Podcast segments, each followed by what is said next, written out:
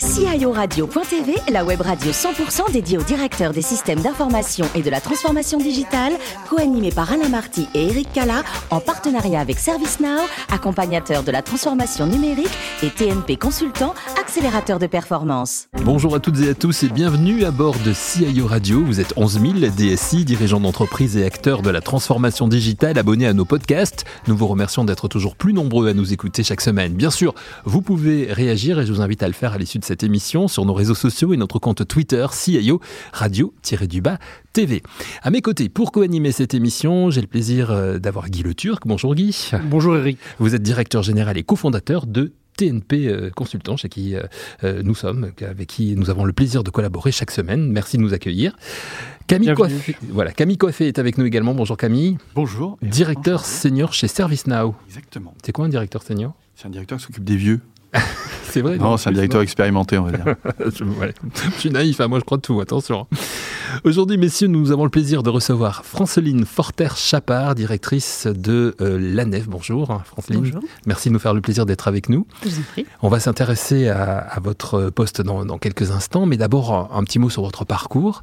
Vous êtes né un 13 mai à Champigny-sur-Marne. Vous avez fait une prépa à commerce, mais très vite, vous vous rendez compte que vous voulez travailler dans, dans le service public. Euh, comment le déclic est-il survenu, justement, cet attrait pour le service public? Quand on est des jeunes euh, sortis de classe préparatoire, euh, 18 ans, 19 ans, euh, on est très influençable et on change vite d'avis. Euh, donc après quelques stages chez des, des grandes SS2I comme on les appelait avant, et un stage très enrichissant à l'Institut des hautes études de la défense nationale spéciale jeune, je rencontre des grands serviteurs de l'État, des polytechniciens, des préfets, des hauts fonctionnaires en poste et, euh, et, le sens qu'ils mettaient dans leur métier, euh, dans leur parcours de carrière qui était aussi très diversifié, très riche. Je me suis dit, c'est pour moi. Donc, euh, je suis partie à l'université et j'ai tenté les concours de la fonction publique. Alors, on va bien sûr euh, plus axer cette interview sur, euh, sur les métiers de, de, DSI, évidemment. Ces métiers DSI, pour situer l'époque, hein, nous sommes au tout début des années, des années 2000, on va dire. Le secteur DSI est encore assez méconnu. En quoi est-ce qu'il vous attire, à vous, plus particulièrement, Francine? Alors, dans les années 2000, euh, j'ai 20 ans. Mmh. Il ne m'attire pas particulièrement. c'est euh, un choix de carrière qui fait que je tombe dans les systèmes d'information et que euh, mon école de service public me dit ce serait intéressant pour vous de passer un DESS management des systèmes d'information, vu votre cursus économiste. Bon, bah, d'accord, j'y vais. Et donc voilà, je, je, suis arrivée comme ça, et, euh, et peu à peu, c'est un métier passionnant, enrichissant, euh, et j'y suis restée. Et vous avez commencé votre carrière donc au, au ministère des Armées comme commissaire dans, dans l'armée de terre. C'est quoi un commissaire de, de l'armée de terre C'est euh, la personne qui s'occupe du soutien du combattant. Donc euh, vous êtes affecté en régiment, vous êtes directeur financier, directeur RH, euh, directeur des systèmes d'information, directeur logistique, et vous partez en opération extérieure avec le régiment. Et vous êtes parti donc pour une mission de 7 mois au Gabon. Euh, à votre retour en France, euh, avec différentes missions aussi, vous nous racontez un petit peu cette période, donc le Gabon et ensuite votre retour? Donc le Gabon, première expérience opérationnelle en tant que jeune commissaire euh, de l'armée de terre, euh, merveilleuse expérience sur le terrain, au plus proche du terrain, euh, dans différents pays d'Afrique, Gabon, République centrafricaine, qui était déjà un, théâtre assez compliqué à cette époque-là. Et donc je reviens ensuite en métropole avec cette expérience et, et je reste dans mon régiment et je continue sur la lancée, sur les systèmes d'information. Voilà, vous allez rester 12 ans hein, au ministère de, la Défense. Vous rejoignez ensuite le ministère de l'Intérieur. Et tout d'abord, en tant que sous-préfète à Nogent-le-Rotrou en Eure-et-Loire. Euh, pourquoi est-ce que vous changez de, de ministère à ce moment-là? Alors, à ce moment-là, un petit peu comme je suis entrée dans le service public euh, par euh, conviction. Mmh. Euh, une grande réforme arrive au ministère de la Défense à l'époque, avant oui. le ministère des Armées, euh, avec une fusion euh, des corps des commissaires et un changement de vision stratégique hein, qui était de dire que le commissaire aujourd'hui était continuer de soutenir le combattant, mais à distance. Euh, or, c'est pas ma conception euh, du soutien du combattant, et donc je me tourne vers un autre ministère régalien, puisque vous l'avez compris, mmh. ce sont plutôt les, les, les, services publics régaliens qui m'attirent. Et donc le ministère de l'Intérieur m'ouvre ses portes en me disant vous serez au plus proche du terrain, vous partirez en arrondissement comme sous-préfet, et je n'ai jamais été déçu. Mais vous auriez pu continuer cette carrière sur, sur le terrain et vous revenez ensuite euh, donc euh, directement vers, vers, les, vers les SI. Et aujourd'hui, vous êtes directrice du programme euh, des sciences de l'information ANEF. Alors, est-ce que vous pouvez nous, nous, présenter ce programme et sa particularité, l'ANEF plus particulièrement? Oui, alors ANEF, euh, un sigle, Administration numérique pour les étrangers en France. Mmh. Euh, c'est un programme de, transformation numérique bien avant d'être euh, d'être des systèmes d'information, et j'insiste là-dessus, on y reviendra sûrement, qui vise certes à dématérialiser l'accès à toutes les téléprocédures qui concernent les politiques migratoires, séjour, asile, accès à la nationalité française, ça concerne à peu près 3-5 euh, millions euh, de personnes usagées en France, ce n'est pas rien. 10 euh, millions d'utilisateurs, agents de préfecture et Pôle emploi, CAF, CNAM, consulat, qui gravitent, hein, sur, qui instruisent les dossiers de politique migratoire. Et donc c'est une dématérialisation de bout en bout de l'usager jusqu'à l'agent. Alors on va rentrer, si vous le voulez bien, dans, le détail justement de, vos fonctions avec Camille Coiffé dans un instant et avec Guy Le Turc tout de suite.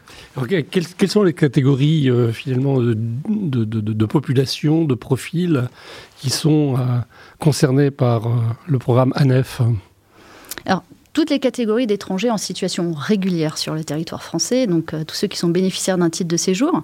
Euh, vous en avez certainement dans vos équipes, euh, moi j'en ai dans les miennes. des passeports talents, des étudiants qui viennent étudier en France et qui font de l'apprentissage ensuite dans nos entreprises ou dans les services publics.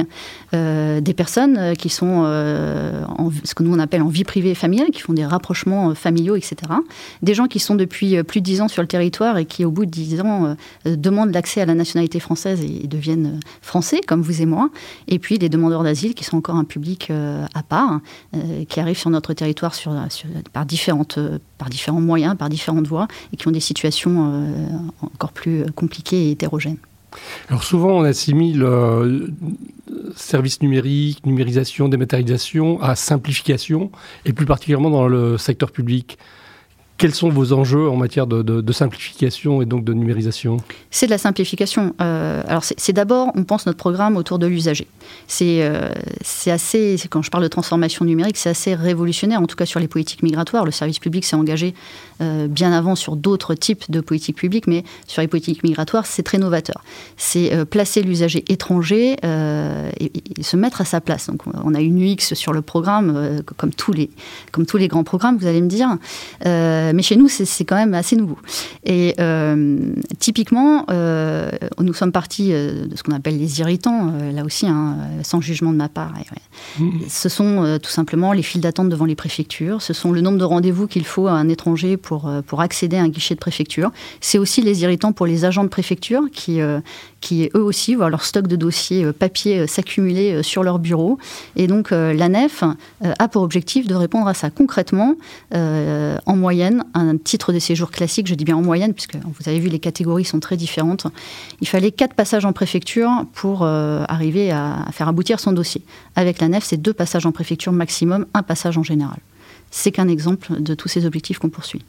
Alors, pour conduire cette euh, numérisation, cette transformation, quelles sont euh, les grandes technologies sur lesquelles vous vous appuyez?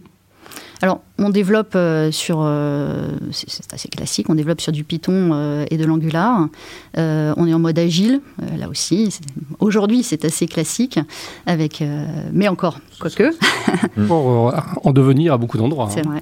Avec un UX sur notre programme, avec l'intégralité des composantes, c'est-à-dire au-delà du développement technique et des bases de données, on est sur du Mongo, enfin, si vous, si vous voulez qu'on rentre dans le technique. Mais au-delà de ça, c'est un programme qui dispose à sa main de l'intégralité des leviers d'action. Euh, je, lisais dans vos couloirs euh, une, affiche très intéressante sur le RGPD.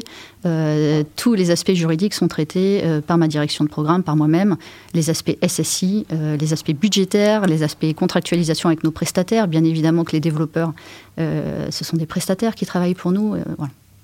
Camille, peut-être une question, et puis on reviendra à Guy après, parce que Guy est intarissable de toute façon. Exactement. moi, ce qui m'intéresse dans votre parcours, c'est effectivement, vous avez une première expérience dans quelque chose qui est assez euh, hiérarchique, assez militaire, etc. Vous vous retrouvez dans un secteur où vous devez combiner l'agilité avec une forme de de, plus de, souplesse et comment vous arrivez à combiner les deux, enfin, votre background et le contexte actuel? En fait, alors, avec le ministère de la Défense, c'est avec eux que j'ai acquis ces compétences-là. Oui, c'est très hiérarchisé parce que quand vous êtes en opération extérieure et sur le terrain, il faut une hiérarchie pour accomplir la mission. Ça ne peut pas partir dans tous les sens, euh, sinon c'est dangereux pour vous et pour vos hommes. Euh, mais ça vaut pareil sur la conduite euh, d'un projet, qu'il soit système d'information ou pas d'ailleurs. Donc c'est plutôt grâce au ministère de la Défense que j'ai acquis cette rigueur et cette capacité de chefferie de projet, y compris technique. Guy, vous avez d'autres questions, je, sais. Franceline, quelles sont les, grandes difficultés auxquelles vous êtes confronté aujourd'hui où, où en est votre programme dans son euh, déroulement, son déploiement? La difficulté, euh, je pense, qui est partagée par beaucoup de DSI, c'est euh, le delivery, faire atterrir tout le monde à la bonne heure, au bon endroit, nos métiers. avoir des expressions de besoins métiers, on parle plus de spécifications fonctionnelles depuis longtemps, mais avoir des PO métiers qui savent où ils veulent aller, euh, pour que le produit informatique aille aussi où il faut aller. Et puis une fois qu'on a cette expression de besoin bien clarifiée, même si on est en mode agile, euh, c'est de faire aligner nos développeurs sur le timing. Or, tout le monde sait qu'agilité ne rime pas avec rapidité. Euh, c'est bien des problèmes de l'agilité. du coup, mon challenge à moi, c'est que fin 2022, mon programme est terminé. Hmm. Pourtant, l'agilité veut dire aussi gagner du temps, finalement. Alors moi j'ai transformé un peu le programme en mode semi-agile, comme j'ai tendance à le dire. Euh, on gagne du temps dans le sens où le fait de faire des, sprint reviews, euh, des démos extrêmement régulières au métier, euh, des daily meetings, oui, bien sûr, ça fait gagner du temps parce qu'il y a moins d'incompréhension sur l'attendu. en revanche, non, parce qu'on fait beaucoup de rework. On revient sur des choses, on a du mal à, à siffler la fin de partie, comme je dis régulièrement à mes tech leads. Stop, on arrête, on siffle, on développe. Euh, et du coup, si vous n'avez pas une capacité de chefferie de projet euh, à suivre dans le détail les avancées de votre delivery, vous n'atterrissez pas. Hmm. Un mot sur la partie sécuritaire, importante Très importante, surtout au ministère de l'Intérieur. mon programme gère de la donnée sensible, euh, de la biométrie, de l'image numérisée du visage, de la biométrie des cas dactylaires, de l'état civil, évidemment, des données de santé. Donc le RGPD est passé par là, euh, mais la RSSI est un moyen d'y répondre. Donc je suis sur le cloud du ministère. On a fait en sorte d'héberger le programme sur un cloud euh, sécurisé et fermé, bien évidemment. Euh, voilà, mais tout, je fais des bug bounty. là aussi, c'est assez novateur au ministère de l'Intérieur. je l'ai instauré de façon systématique dans toutes mes grosses mises en production, de manière à avoir ce que j'appelle une, des douves autour de ma forteresse, ce qui n'empêche pas les vulnérabilités, bien sûr. Et vous les récompensez comment, justement, ces bug bounty là? Par des primes. Ah.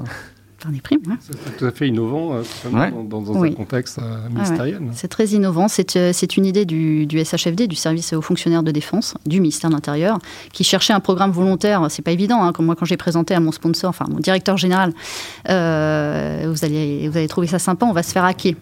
on va payer pour se faire hacker. Des white hats. Hmm. Voilà.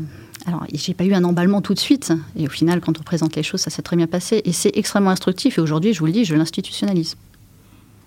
une bonne pratique finalement. une, bonne, une, bonne pratique, effectivement, avec une équipe qui, qui se compose de, combien de personnes au sein de la DSI Alors, interne du ministère, nous sommes neuf, moi mhm. compris. Et puis, j'ai une équipe de 55 à 60 prestataires qui bossent et sur le build, donc la partie projet, et sur euh, la maintenance des applications historiques, parce que tant que le nouveau monde n'est pas là, il faut maintenir l'ancien monde. Un petit peu de double run. Hein. Double run, oui une équipe que vous avez constituée vous-même. C'est ça, ex nihilo depuis, euh, depuis 2018, avec euh, tous ceux qui avaient envie de participer à un programme majeur de transfo numérique. C'est passionnant hein, tout ça, messieurs. Je ne sais pas ce que vous en pensez, mais euh, vraiment c'est extrêmement intéressant. Surtout construit from scratch, parce que vous n'êtes pas appuyé sur une plateforme, vous avez tout développé à partir de zéro. Oui. Ah. Alors Francine, parce que le temps passe vite, effectivement, quand vous n'êtes pas directrice du programme SI de la Nef, vous avez une passion, je crois, les chevaux. Alors, comme je vous l'ai dit, donc c'est une passion, euh, une passion que j'ai depuis très longtemps, mais euh, je suis très souvent directrice du programme de la nef. Mhm. Donc, euh, ces rares moments-là, je les passe avec mes deux chevaux, oui. Voilà, la nuit, donc. Hein, le, le, dimanche. deux chevaux de marque Citroën? Deux chevaux de marque Trotteur français. Vous, avez, vous êtes aussi une, grande sportive, hein, je, crois savoir, comme, comme beaucoup de militaires finalement, puisque vous avez commencé votre carrière dans... C'était dans mon ADN, oui. Ouais. Quels sont les sports que vous aimez pratiquer ou que vous pratiquez encore? Alors, hormis euh, l'équitation, donc hmm. je, continue à courir, hein, parce que dans l'armée, on, nous apprend à courir jeune, longtemps, euh, durablement. Et, tôt le matin. Et très longuement, et tôt le matin. Et tôt le matin. Vous aimez aussi le, théâtre, hein, je, crois. Vous avez, vous avez pu retrouver le, chemin des salles depuis, depuis la pandémie? Dès que ça a été rouvert, j'ai repris mon abonnement. Vous avez un petit coup de cœur à partager avec nous? Petit coup de cœur. Euh, alors ça date un peu, euh, c'était avant le Covid, mais euh, c'est celui que je retiens. C'est une pièce qui est d'ailleurs qui s'est jouée à, Neuilly-sur-Seine au théâtre des Sablons et qui s'appelle Pixel et qui c'est vraiment avec deux jeunes artistes et qui mélange du numérique. Bah oui, Pixel. Pixel Des effets, des effets images et en même temps avec un récit derrière et de la danse et vraiment top. Ils reviennent, alors j'ai pas le nom de la pièce, mais ils reviennent là au théâtre des Sablons en juin. Alors j'avais une dernière question euh, pour, pour terminer cette émission parce que j'ai vu récemment un reportage où, euh, voilà, qui, qui était fait dans les, dans les couloirs de, de l'Élysée où on voyait des, des, personnes qui travaillaient euh, dans l'Élysée et qui, se dit, qui disaient j'ai vraiment le sentiment de travailler pour la France. C'est votre cas également en travaillant au, au ministère de, de, comment on dit, non, de l'Intérieur aujourd'hui, mais le ministère de, de, la Défense ou des Armées? Je sais plus. aujourd'hui des Armées. Aujourd'hui des Armées. Avant c'était le, le montant de, la Défense. Défense. Est-ce que, est-ce que voilà, c'est votre cas également dans, dans vos sûr. yeux de, de, cette fierté de travailler pour la France Bien sûr, c'est une fierté de travailler euh, dans le sens de l'intérêt général. Je pense que tous les fonctionnaires vous le diront. Euh, principalement là, sur ce poste actuel, sur les politiques migratoires, ce sont des, êtres humains derrière et c'est passionnant de pouvoir arriver à, produire et à simplifier la vie, y compris des agents de préfecture dont on, dont on parle assez peu. Euh, et, par ailleurs, je débauche sur mon programme, je vous l'avais dit en aparté, j'arrive à embaucher des gens du secteur privé, des développeurs du secteur privé sur des contrats de trois ans chez moi, euh, à salaire moins attractif, c'est bien parce qu'ils viennent chercher du sens.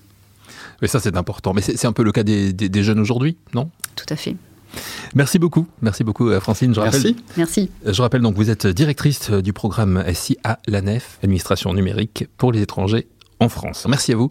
C'était un plaisir de vous avoir. Merci Camille, merci Guy. Merci. On merci. vous retrouve pour une prochaine émission puisque c'est la fin de ce numéro de CIO Radio et toute notre actualité. Vous pourrez euh, la retrouver également sur nos comptes Twitter et LinkedIn. Et on a rendez-vous mercredi prochain à 14h précise pour accueillir un nouvel invité. Merci. L'invité de la semaine de CIO Radio.tv, une production B2B Radio.tv en partenariat avec ServiceNow, accompagnateur de la transformation numérique et TNP Consultant, accélérateur de performance.